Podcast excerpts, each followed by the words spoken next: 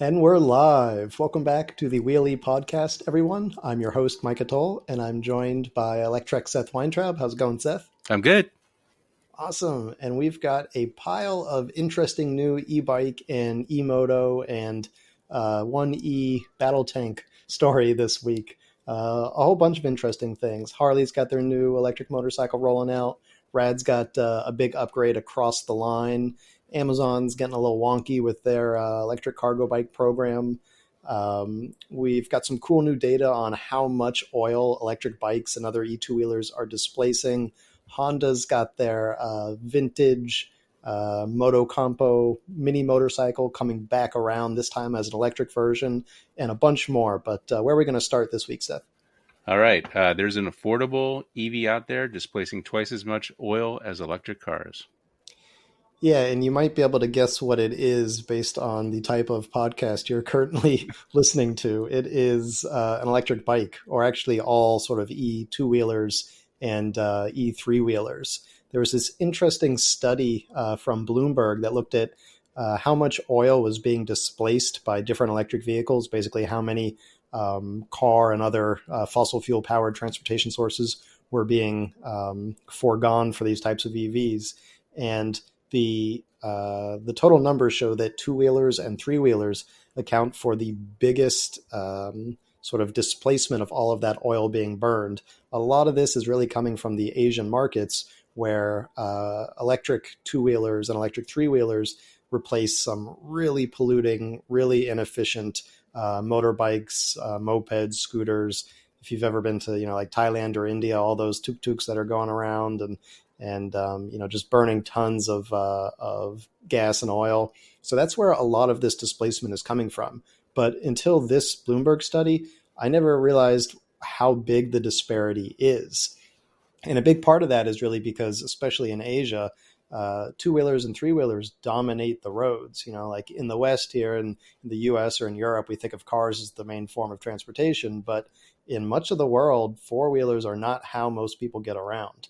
And so it really shows how big an investment in electrification of two wheelers can actually make a huge impact in the air that we breathe and in the climate that we're we're all having to to live with and in some cases suffer through. Um, I mean, if you're if you're watching here with us on YouTube, you can see these graphs. I mean, it's like you know four, five, six times the amount of oil being displaced by electric two and three wheelers compared to passenger cars, buses, vans. In fact, if you add up all the other forms, uh, cars, buses, vans, and trucks, everything, it still doesn't match the oil displaced by two and three wheelers. So to me, this is just sort of um, sort of like affirmation of, of everything that I've believed in is that, you know, pushing these smaller format vehicles, these small EVs really makes a much bigger difference than a lot of us realize. Um, I mean, Seth, I know you and I are kind of like preaching to the choir here about uh, the importance of small vehicles, but, but still, I think this is, this is great to see. What do you think? Yeah, it's it's uh, kind of a big affirmation. I wonder, um, does this study take into consideration uh, folks who would like normally have a car but have like uh, what I would say upgraded to a uh, electric bike, or is it kind of stay like do you stay in the categories here? Yeah, it's a good question. Whether it's people sort of like displacing car by bike kind of thing. I imagine it's fairly um, category specific uh-huh. because I'm not sure, you know, the the procedures that would be necessary to sort of like account for that. So the, uh, the disparity might be even bigger, like P- potentially, yeah. Yeah, if you think about all the cars, you know, displaced by an electric bike. Yeah, uh, though I think that that's sort of more of a Western phenomenon. I would imagine, sure. you know, having the the luxury of replacing a car to begin with. Right. No, it's great yeah, to but... see. Um, and you know, like a lot. I think, you know, I don't want to pigeonhole mainstream media, but I think a lot of mainstream media thinks that uh, you know electric cars are the are the future, or the way to go, and re- and in reality, it's a mix. But I think a huge part, or even a maybe a majority of that mix, is electric bikes, electric uh, motorcycles, scooters, that kind of thing. So Absolutely. this is good it's good that Bloomberg's coming out with this, and it's obviously good for us to try to publicize this. Yeah, I think it's uh, it's definitely a wake up call for people that don't you know realize the the magnitude of these numbers. And it's also like you know sometimes very rarely nowadays, but we get people who are like, "Why are you covering e-bikes? Like, just stick with you know EVs." And I'm like, "Eh, EV, EVs includes e-bikes, guys." Anyway, moving on here. Uh, Rad Power Bikes announces major update to its entire e-bike lineup. Yeah, and that update is drumroll, please. UL listing. Uh, this is becoming a really big deal, and Rad actually slipped this in right under the wire because uh, a few days ago, the New York City ban on non UL listed e bikes being sold in the city uh, went into effect, and so um, Rad announced this with a few days to go, and basically all of their bikes that they produce from now on will be UL listed, not just the batteries, but the entire uh, drivetrain of the bike, because those are two different UL standards one for lithium ion batteries and one for e bike drivetrains as a whole, because that's another big part of this, you know, the chargers, the motor, the controller, that kind of stuff. Um, it doesn't necessarily mean that if you order a bike from Rad right now that it will be UL listed but that everything they're producing from that point, which this was September 12th, going forward is UL listed. So they probably still have some inventory around that isn't UL listed. Uh, some of their bikes already were. Um, I think it wasn't uh, standardized because a lot of their bikes are produced in multiple factories in multiple countries. So um, sort of depends which one you got from where at what time. But at least moving forward now, all of their bikes will be UL listed uh, across the line, which I imagine is just going to become pretty much a standard. I mean, there are other certifications for safety out there besides UL, but it seems like UL is the one that many governing bodies around the US are sort of congregating around. So there's that New York City mandate that six months ago was instituted and just went into effect um, many, you know, we've talked about before on, on, this podcast that, you know, there are many uh, apartment buildings and, and college campuses and, and, other places that are saying, you know, only UL bikes are allowed, that sort of thing. So, um, you know, Rad obviously is not the first one in this space. Other companies have done this. Juiced's um, stuff is all UL listed. Several others, all the Bosch stuff is UL listed. But there are still other companies out there that that have some or all of their product line that's not yet UL certified. And I have to imagine that after Rad's done it, that everyone else is just going to have to copy it or get left by the wayside. What do you think, Seth? I agree. Uh, you know, this is just something that's going to have to happen, and and it's it's good for the industry. It's good for safety. Um, I you know I don't know what the UL price, you know, uh, what what they're charging to um, to uh, ratify a bike, but um, you know I think for some of the smaller uh, e-bike manufacturers, this could end up being a problem. Obviously, I don't know how like New York City is going to enforce it. Like, you know, a lot of these are drop ships. Like, are they going to, check check it out at the uh, the at FedEx or are they going to, you know, I, I, just don't know how they're going to enforce something like this. Obviously, if you have a bike shop, uh, you need to sell uh, bikes. They can, you know, stroll by the bike shop and and make sure all the e-bikes are UL listed but um, I don't know how they're going to enforce from drop shipping. Anyway, uh, you know, a lot of the problem is that the uh, delivery bikes, which are all made by kind of the same group, um, they're not UL listed, and I think that was kind of the bigger point for uh, New York City is to try to get those those bikes in better better shape, and then, you know, obviously, um, the biggest concern is the fires in the apartment buildings. Um, I don't know that this is going to solve that problem because I think those were hobbyists and, and people who don't necessarily uh, toe the legal line of the law. But, you know, this is certainly better than nothing, I guess. Um, yeah, I think that's that's a good point. You know, like it's sort of like uh, you know, gun control that it keeps you know all the people who are law-abiding citizens are going to you know abide by the laws, but those who would have you know worked outside the law anyways. I didn't know you were a big Second Amendment guy. That's not what I'm saying. um, but uh, yeah, I mean, it, it is interesting because you know enforcement of this is really the bigger issue as opposed to just having the, these laws on the books. Right. Well, I mean, if it's pushing people to get uh, you know their their batteries tested and and uh, you know within spec, I think that's a good thing overall. Um, and we should, you know, like you said, um, we should point out that Juiced uh, got theirs uh, done a couple months ago. Um, I think Bosch has had theirs uh, for a while, for years. Um, I don't know about Brose and Shimano and all those kits. I would imagine most of them are UL listed, um, not just not just the uh, batteries, but also the chargers. But have to look on a case by case. Yeah, I've been meaning to do a uh, an article of these are all the UL listed bikes and just update it, you know, like once a month or something as more companies join the fray. Mm-hmm. Yeah, that would be cool. Be helpful. Yeah, but at this point, I mean, you know, with Rad doing it, they're kind of a, a city on a hill in the e-bike space, so it's, Right. it's just got to be a domino effect now. Yep. All right, moving on. Why Amazon is apparently closing up shop for its electric cargo bike delivery hub. This one is an interesting story because um, so Amazon has, or at least they had, an ambitious cargo trike delivery program set up in New York City. They brought in something like you know hundreds of these electric cargo trikes, and they were going to uh, make it a big part of their deliveries. But in 2021, during the training, apparently one of their employees uh, flipped over a, a trike during like the training and they got cold feet and they just sort of like mothballed the program apparently. And in this picture you see here, this is a whole bunch of those cargo trikes just sort of like rotting on the roof of their cargo hub delivery uh, depot there. And they've been there for months. Um, there's another great picture that I couldn't use because it's from a, another outlet. But if you click through the via link at the bottom of the post, you'll see it. I had to get the satellite view there from uh, from Google Earth. Um, there's a great picture of all these on the uh, the roof there, and so it looks like uh, now that they've put that building up for lease, that they're not going to be working out of that hub anymore. And there was some discussion of like, does this mean that they're not interested in in cargo bike delivery in New York City anymore? As it turns out, I spoke to multiple people.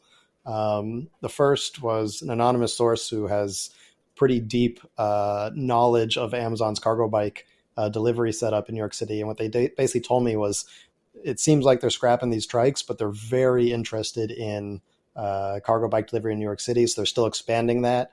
Um, it looks like they could potentially be moving to a different format, potentially four wheeled cargo bikes, um, but they're not, you know, giving up on on cargo bike delivery in New York. And then uh, I was actually able to speak to someone a few days later at Amazon um, who confirmed, like, yeah, we're absolutely all in on electric uh, cargo bike delivery in New York City. So looks like they're not shutting down cargo bike delivery. They're just getting rid of this massive uh, bike delivery hub that they have in Manhattan that probably costs a fortune to rent and right now is being used to store a bunch of electric trikes that they're not using because they're not stable enough is uh, seems to be the summary here. Interesting. I wonder what they're going to do with all of them. They should uh, sell them all to Upway or something so they can get back on the street. Yeah, or if they just need someone to haul them away, I, I can take a few. Yeah, exactly. Yeah, it Uh, definitely speaks to the the advantage of four wheeled cargo bikes, though. Yeah, I mean, just four wheel vehicles in general are a little bit more stable. Um, I can't tell. Are they two wheels in the front or two wheels in the back? No, they're two wheels in the back, which is part of that stability problem. Yeah. Uh, problem. All right. Well, maybe they need to go back to the drawing board. I, I think the two wheels in the front is a lot more stable. So maybe that's Yeah. Well, those uh, those vehicles we're seeing there, those are part of their um, UK fleet, I believe, where they do have the four wheelers, and that's going strong. You know, the Amazon uh, four wheeler cargo bike delivery in in the UK. I think they're in London and Glasgow and a few other places, and, and that seems to be a, a really popular program. oh, cool. All right. Yeah. Good luck. Good luck there. Uh, Honda, they're bringing back their 1980 or 80s Motocompo micro motorcycle, but this time it's electric. This one makes me so happy. So that little motorcycle that you're looking at there next to the uh, Honda Active, is that what that car was? Um, is the Moto Compo. That was introduced in 1981 by Honda, and it's basically a folding motorcycle that fits in a trunk.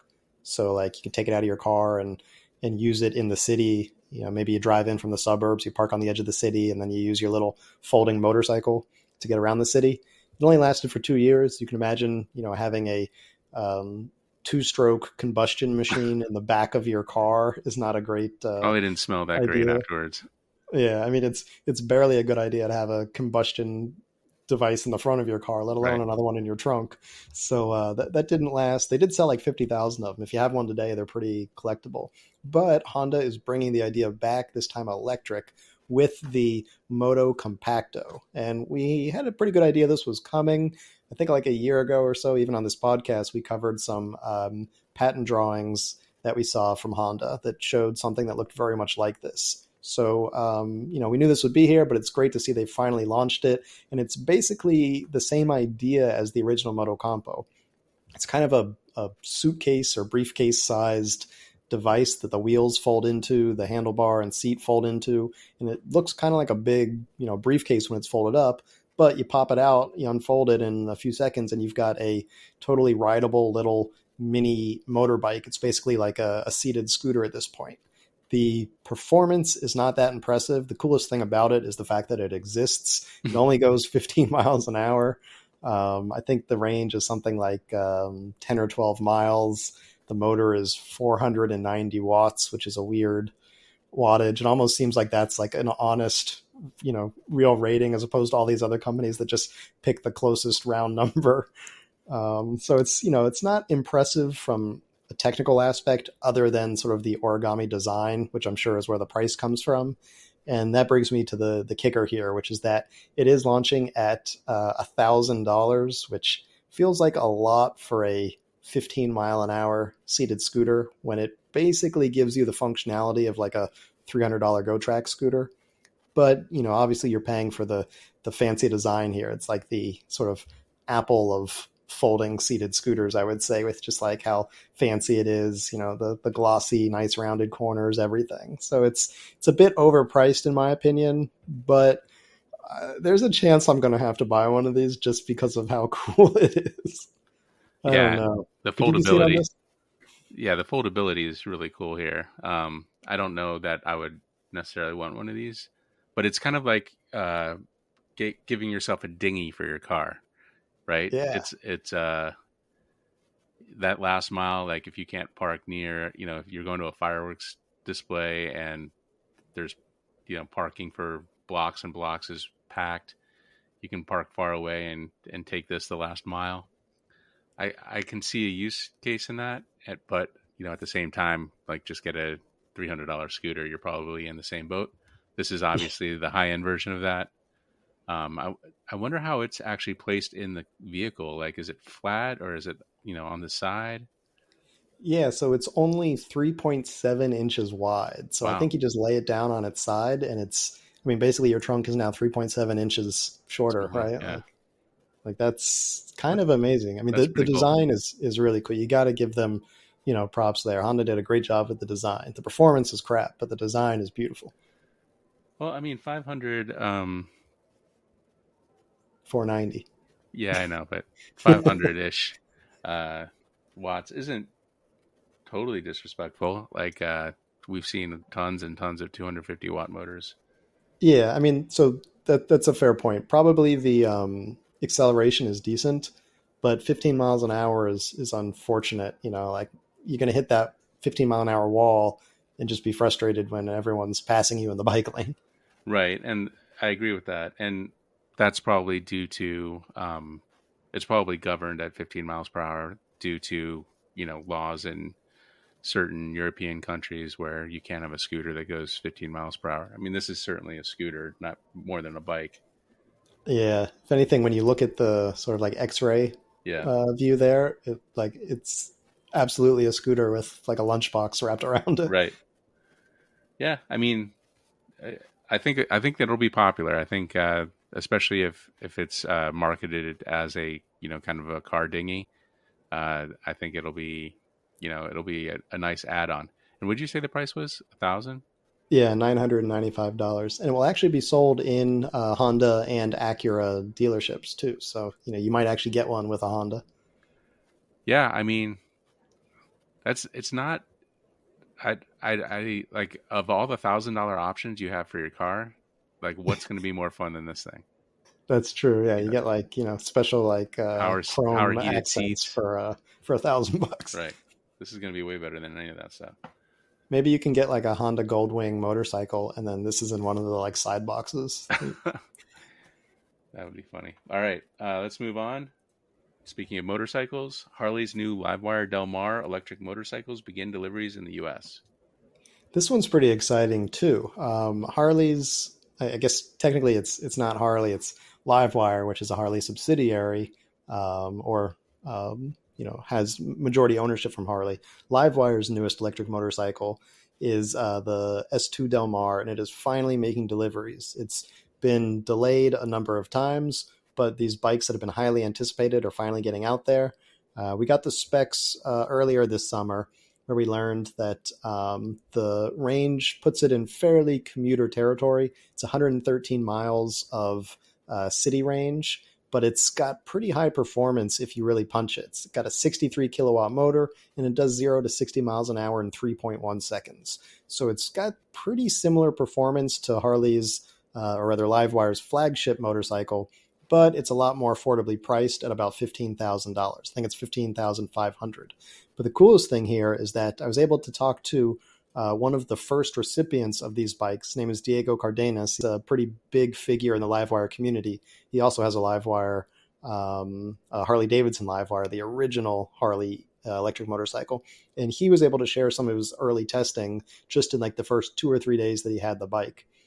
Uh, he's got a 70 mile commute to work. Oh. And so he um, he took this and he was you know a little worried about how it would go because it's, it's 113 miles uh, city range, but when you get on the interstate, you know, that's going to drop. And so what he found was that he was able to do his 70 mile commute, which is he's in Southern California, so it's a mixture of highway and and urban. Uh, and he rolled into work with uh, 20% battery left. So um, pretty pretty reasonable. Remember, this is a commuter motorcycle. This is not a you know coast to coast kind of touring bike. Um, he charged up at work, uh, got up to 90%, and then on the way home, he pushed it a bit harder and he rolled in with 2% battery left. So that's, you know, I would have needed like a, a, spare set of riding underwear after that, but he seems to, to push it a lot further than I would have been comfortable. Yeah, so it was cool. They don't offer a uh, pedal attachment on, on this one.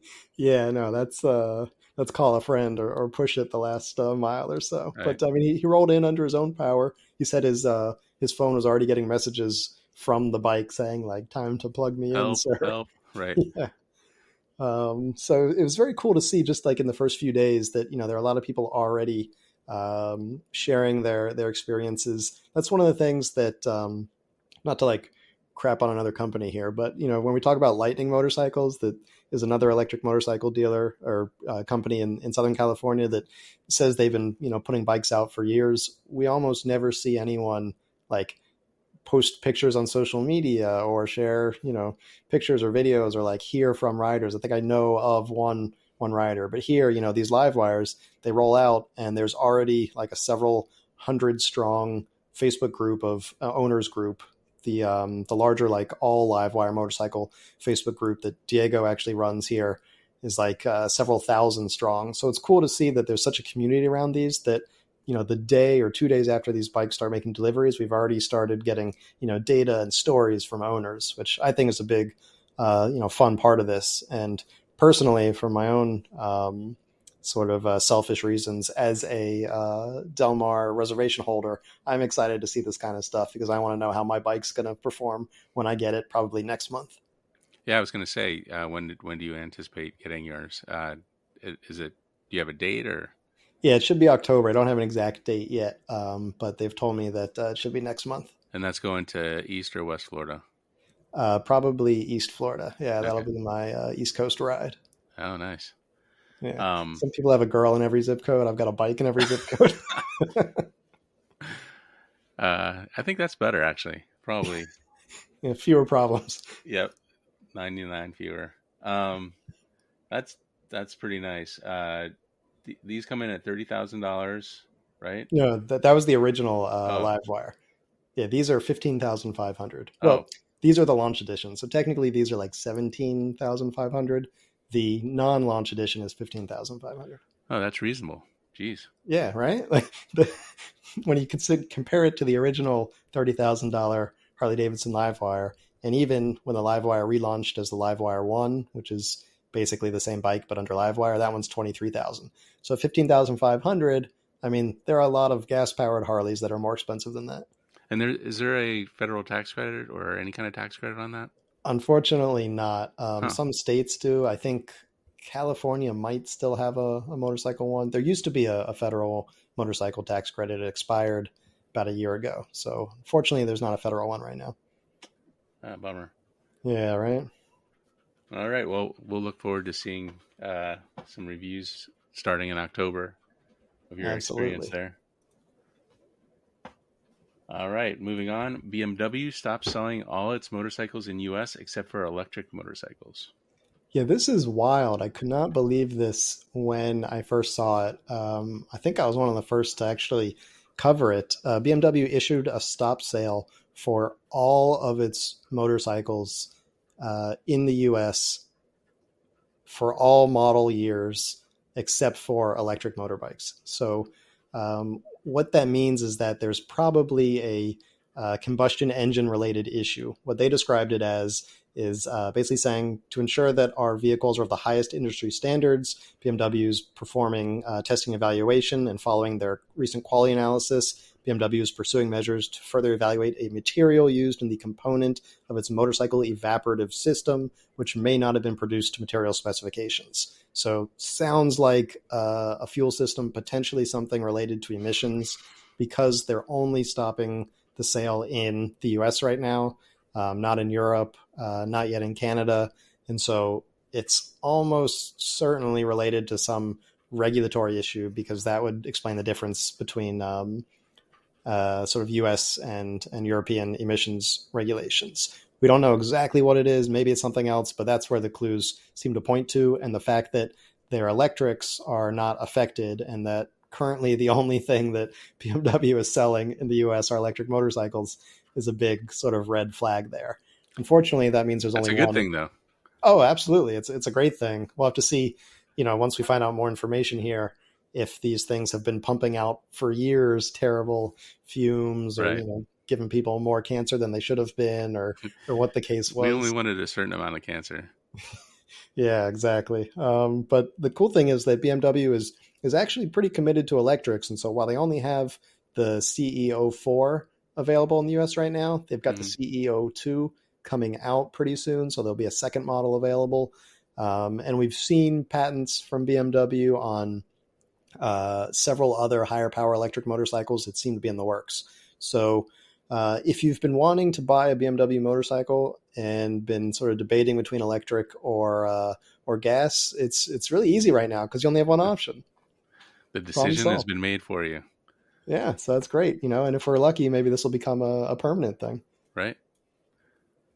So uh, uh yeah, I mean it's it's it's strange because obviously BMW uh, at least BMW Motorrad makes the majority of its its sales from gas bikes, and they should be doing everything they can to ensure that they're compliant there. Especially since the fact that they've stopped sale on all models across all model years, new and used. I mean, this seems like it could go pretty deep.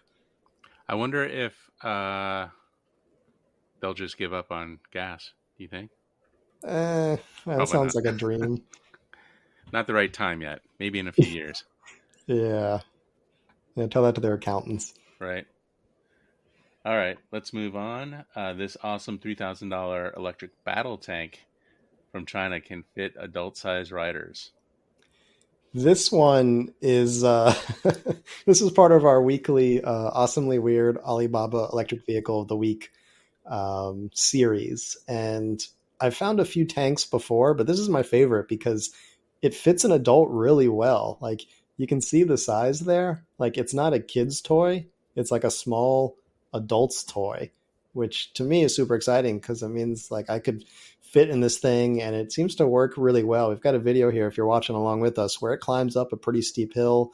I mean, it's got dual tank treads. The weird thing is it's actually controlled with a steering wheel. And normally tanks or anything with treads, you know, construction equipment, whatever, has two levers. Yeah. So like, or if you've ever ridden like a zero turn mower, like that's a, the standard control mechanism when you've got um, two independently controlled drive wheels or tank treads. But this has a steering wheel, and so there's a fairly uh, complicated system that when you turn the steering wheel, it sort of like um, uh, delivers a differential power to the different motors based on how far the wheel is turned, which like actual tanks don't even use. They just have two levers like a lawnmower.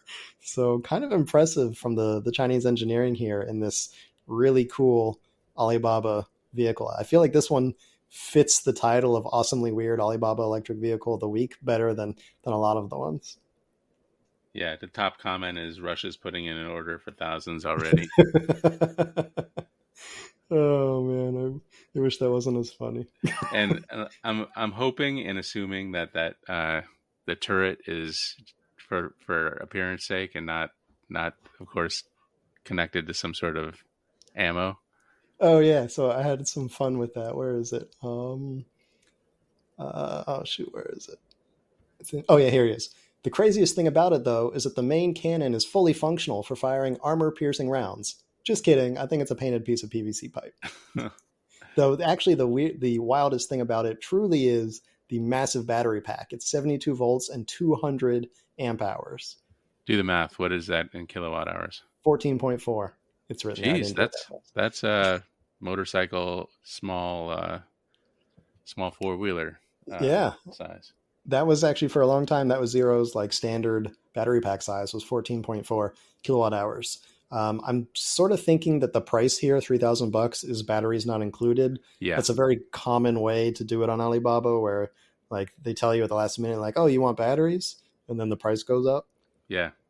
So uh, i mean i think you know if, if you had to buy a motorcycle battery of that size in the us you'd pay more than $3000 right. so i'd be impressed if that uh, if you get that. But um, you know, if even if you have to spend an extra thousand or two thousand bucks, I mean, I don't know where else you're getting a electric tank that's this impressive. You know, like actually has this much power and climbing capacity for that little, even if it technically probably has a PVC pipe painted green on the front of it for the turret. And and what it, like uh, we're looking on the screen at at some of the controls on the front. I see like there's a looks like an iPad on the steering wheel, but um, like a Tesla. Yeah. Um, what do you think these other things do? Like, I, I imagine that I, am hoping that, that that doesn't point the turret or anything like that. What what do these things do? You think? So it's funny because there definitely is a multi-directional joystick there. That uh-huh. the only thing I can imagine is that it aims the turret. Maybe wow. it's fake because maybe it's for like bottle rockets. That would be amazing, even if it just had something, yeah, or like little fireworks or something. Yeah, Roman candle. Oh my gosh. Yeah, but they, you're right. There are a lot of controls there. Like there shouldn't be that many things. Maybe there's like countermeasures and the little SMG hatch opens up. Okay. I might have to. I I shouldn't, but I might have to get one of these. That's a really bad idea. I might do it. yeah, you gotta just come up with a reason. Get a get a container ship full.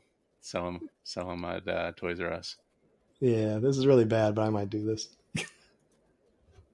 All right, final story of the week. Uh, this is my just under the wire uh, review of the Talaria XXX or Triple X. Um, a super fun e-moto that defies categories is the current title, but um, the original title was "is so fun it should be legal," uh, because the uh, legality of a bike like this is really in question, and we don't quite know exactly where this fits in. Obviously, you can buy them on uh, lunacycle.com. Um, they're always sold out. Uh, they announce on Facebook uh, when when you can get them. So it, it's an incredible bike. Um, I uh, you know it's almost too incredible. Like it's just so much fun to ride. Uh, I feel bad that I'm not pedaling. Like I, I, enjoy the pedaling, the exercise, but you know this thing's so dang fun. Um, so we got this about a month ago. Um, you know I I kept it at 30 miles per hour. So Luna has this kind of like wink, wink, nudge, nudge uh, thing where it says, you know, this is a bike that, you know, out of the box is legal to sell. You know, it goes 20 miles per hour on eco mode, and in sport mode, it'll go almost 30 miles per hour, which kind of puts it into, you know, class two or class three. For um, e bikes, obviously, there's no pedals that come with this, though you can buy aftermarket pedals if that. Oh, you can? Yeah. Uh, that, and uh, let's I think I can I got a link in here. Uh, it's the Kanitawa. Can you see that? Yeah. Yeah. So this is the pedal kit. You can get that today. It's oh, it's hilarious. Two hundred bucks. Um, like, you know, there's they're obviously just uh, vestig- vestigial. What do we call those things? Vestigial, yeah. Vestigial uh, pedals. But um, you know that'll you know when the cop pulls you over and says this is not a freaking e-bike, you can say why it's got pedals and it tops out under 30 miles per hour. It's a class three e-bike, and then you guys can have the debate from there. Um, but let me know how that goes. Yeah, that's. I mean, the pro. I think the main problem with this thing, uh, as far as the police are concerned, is it doesn't look like an e-bike. Uh, it looks like a, a, a, light motorcycle, and that's kind of what it is. Um, Luna is selling it, like I said, you know, with with specs that make it legal in a lot of areas. Um, you know, Luna says this is only for off road usage. Um, it tops out at 20 to 30 miles per hour. You are not supposed to do anything, but like, you know, in all the forums, they're like, just cut the brown wire. It'll go up to 50 miles per hour uh, in sport mode. Um, wow. And, you know, that that's verifiable. Like, uh, there's plenty of videos on the web about it. Um, so, uh, for this review, however, I wanted to keep it legal, keep it as it came. And I wanted to let my son ride it, who's uh, 14, going to be 15 here in a few days. Um, I wanted to make you know make it so that you know it's basically he's riding a class three e-bike, um, and he took it to school a few times. Where we were super nervous about it, but um, uh, for the most part, he was uh, you know pretty safe with it. Um, and you know like obviously it accelerates qu- quite a bit faster than a typical e-bike, but it doesn't um, you know, once you hit 28 miles per hour or whatever, it kind of stops uh, accelerating. So, um, you know, it fits fits the description, even though that zero to 28 miles per hour is way faster than any, any e-bike we've ever reviewed. um, so, what do you think about this thing? Yeah, so to me, I mean, so first of all, it looks like it's got like street motorcycle tires, basically, right? right? Yeah, enduro so that's sort of like a, a big differentiator between most Sur-Rons that come with off-road tires and they make it easier to say this is like an off-road bike. That's why it goes 45 50 miles an hour. So it, it makes the gray area here kind of grayer grayer yep. So uh, to me that that's interesting. Um, but yeah you definitely get into that that debate about this weird um, like you know class four whatever you want to call it on you know out of class e-bikes and and that really gray area between bikes and motorcycles. To me i mean if there are going to be people riding sort of out of class e-bikes i'd rather see them on something that looks as well built as this. I mean it seems like from what you know you said and looking at it here it seems like a quality built machine you know that they've built it more like a motorcycle for sure. one of these, and then know, the, you know, the chain and, and, the brakes are all motorcycle specs, 220 millimeter uh, brake rotors. Um, yeah, the chain is like you know heavy duty.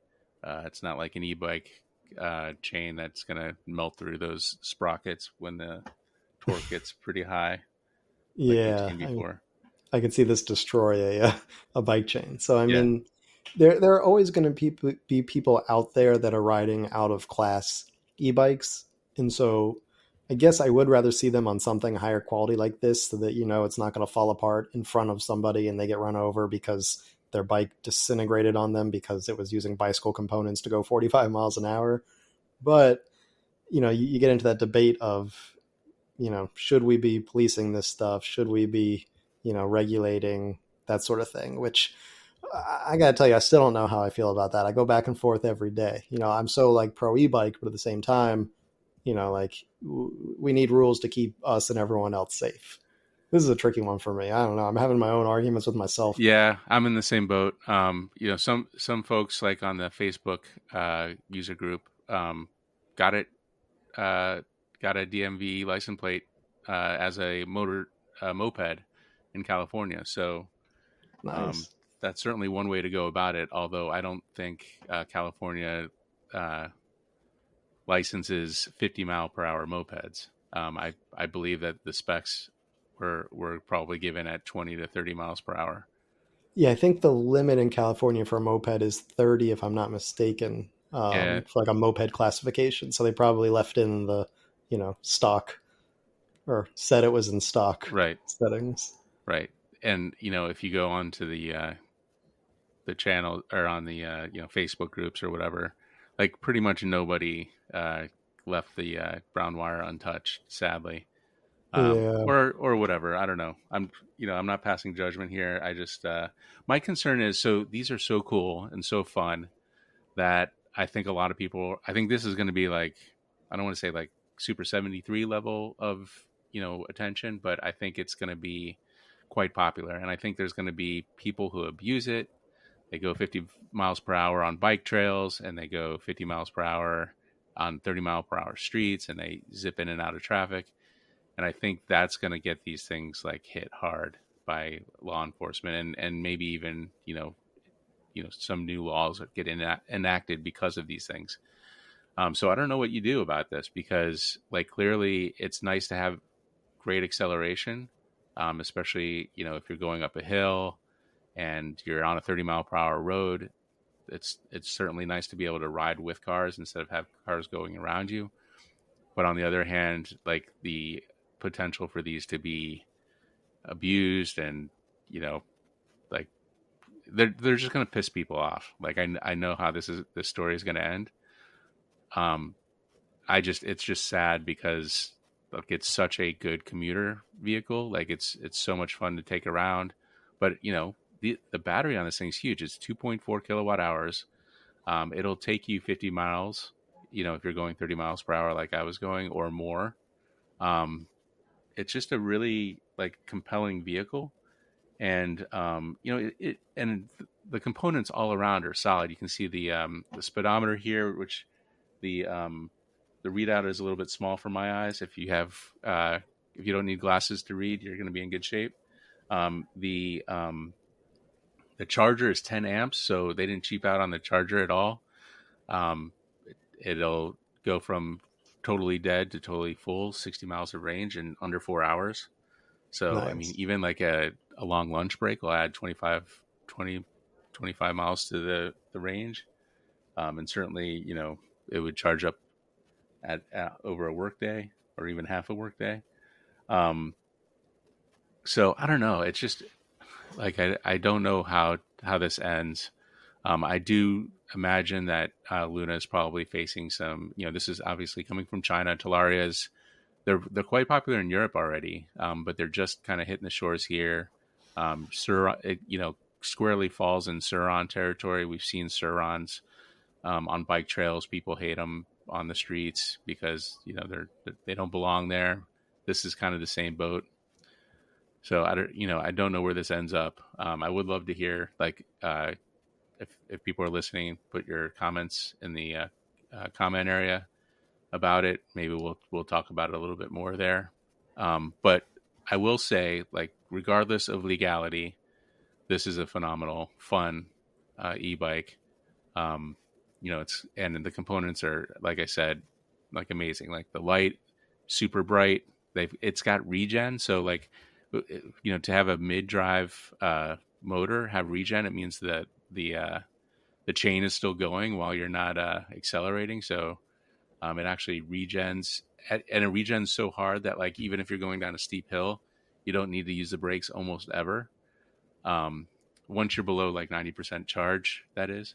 So it's got a, it's just got so many really high end features that um, it's almost a shame that it's it's uh, you know quasi legal, um, and you know those those issues come up. So, so uh, yeah, yeah. I feel like I don't want to put words in your mouth, but I feel like we're both in a similar position where like we like that it exists and that it's there for the people who can handle it, but we're uncomfortable that there are people that shouldn't have it having it. Yeah.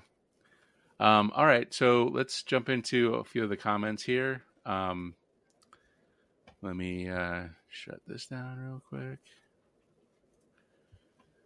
All right, Anthony Layton, looking forward to the ride reviews of the new Honda. Uh, did we call Honda yet? Do we have a uh, review scheduled? So there's a good chance I'm going to be getting on one in uh, like the third week of October or so. Wow. They go on sale in November, and I think I'm going to be able to to get on one a bit earlier. Nice. I wonder if those would be easier to put on a uh, airplane as well. The battery's, uh, I think, above the 160 watt hour limit, unfortunately. So Right. easy to put on, legal to put on. I'm not sure. Okay. And could you take the battery carry on or send it? no, that's no. that's the the carry on limit is 160. Yeah, I think you're not even allowed to put 160s in your checked bag. Right. All right, Extra Hero, would it be possible to make it so that all new e-bikes sold on Amazon and eBay to be UL listed? So I I thought that there was a requirement, if I'm not mistaken, for Amazon that they're supposed to be UL listed, and I think a lot of them aren't. But for example, um, I believe the um, Lectric XP Lite is the only electric bike that's sold on Amazon, and so that one is UL listed for that reason. Huh. Um, but I thought that there is some requirement that like might not be enforced, kind of thing, at least for Amazon. Right. eBay might be a little more Wild West. Yeah, that's usually the case, especially since they sell a lot of used stuff as well. All right, uh, Skeeter Magoo says Amazon. So we're talking about the uh, the um, The cargo trikes. trike. Yeah, the cargo trikes. Uh, Amazon needs to offer those trikes to other cities. Uh, Yeah, I mean they they still got good life in them for something. Yeah, and may, maybe get the uh, that the people who can ride three wheelers without tipping over. Although, like now that I think about it, I have a hard time staying on two or on three wheels without a big cargo thing. Uh, that seems a little Yeah. scary with a cargo thing back there. Uh, wouldn't widening the rear, rear wheels on those Amazon trikes prevent tipping? Um, it would certainly help, but I, then you start sort of getting into like the car width. And Yeah, and actually, uh, New York City uh, has a limit. I think it's 36 inches on the width of uh, cargo bikes to be used in bike lanes, and they're actually discussing increasing that to 48 inches. And this is perhaps one of the reasons that you know you can become a little more stable with those trikes. All right. Uh, moped is 100 watt or something too. So yeah, uh, we're not even close there. Um, this is uh, so the Sur- uh, sorry the um, Talaria Talaria. XXX is six kilowatt uh, peak, so not close, and three three uh, nominal, but really that six kilowatts. It's the usual mode. Uh, Extra Hero, if you've ever watched an Apple TV show, they're big on futuristic technology that looks futuristic, and that's the only responsible reason to ever buy one of those Honda e-scooters. LOL. I mean, Uh, maybe not the only, but definitely, I think some people are going to buy it for looks alone. Yeah, and I, I have to like I have to say like it's compelling to have a very small package that you know could fit in your car, like especially if they made like a, a slider for it. Um, Yeah, well, that's actually have- a good point because, like, if you like a folding scooter, you know, you can put that in your trunk, but it's going to get caught on everything. You know, the Exactly. handlebars, whatever, the wheels. All right, regarding the Talaria, uh, this UGF, they are motorcycles, in my opinion. A lot of people are going to have that same opinion. Um, I mean, I guess this debate has been going on for a long time with the Sur-Rons, uh, the Light Bee, um, and this is the Talaria is a, a lot lighter though. It's 125 pounds, which I don't know if you remember um, the. Uh, geez, I can't remember the name. The ones that you, you had in Vermont. Those are Oh, the the big dog, yeah, the Himiway big dog. yeah, Himiway big dogs. I, those are pretty close to 125 pounds. So it's interesting to me that um, they got this, you know, huge battery, two 2.4 kilowatt hour battery, pretty big motor, like motorcycle kit, uh, down to 125 pounds. When there's e-bikes that are in that same category. yeah, um, yeah, absolutely. I, don't- I wouldn't recommend taking them up, you know, a few flights of stairs. Like if you have have an apartment like that, that this is not the vehicle for you. Carry but- straps. Right. Uh, you know, maybe once in a while you could bring it up. Um, also, the battery is not super uh, easy to remove, so uh, apartment dwellers aren't really the uh, target audience here. Um, all right, let's move on. Uh, Extra Hero, just a reminder to ask Specialized to send over one of the Globe Hauls for review purposes. Uh, yeah, absolutely. We're working on- on that. on the way. All right. Yeah. And then finally, uh, at what point does an e-bike become an e-motorcycle? And Oh man, how long do you have? yeah, exactly. That's that's the debate we're having here. Like I, I just don't know what to say about it because, like, on one hand, it's fun, it's compelling. Like, I I just I I think it's just too much power. It's too.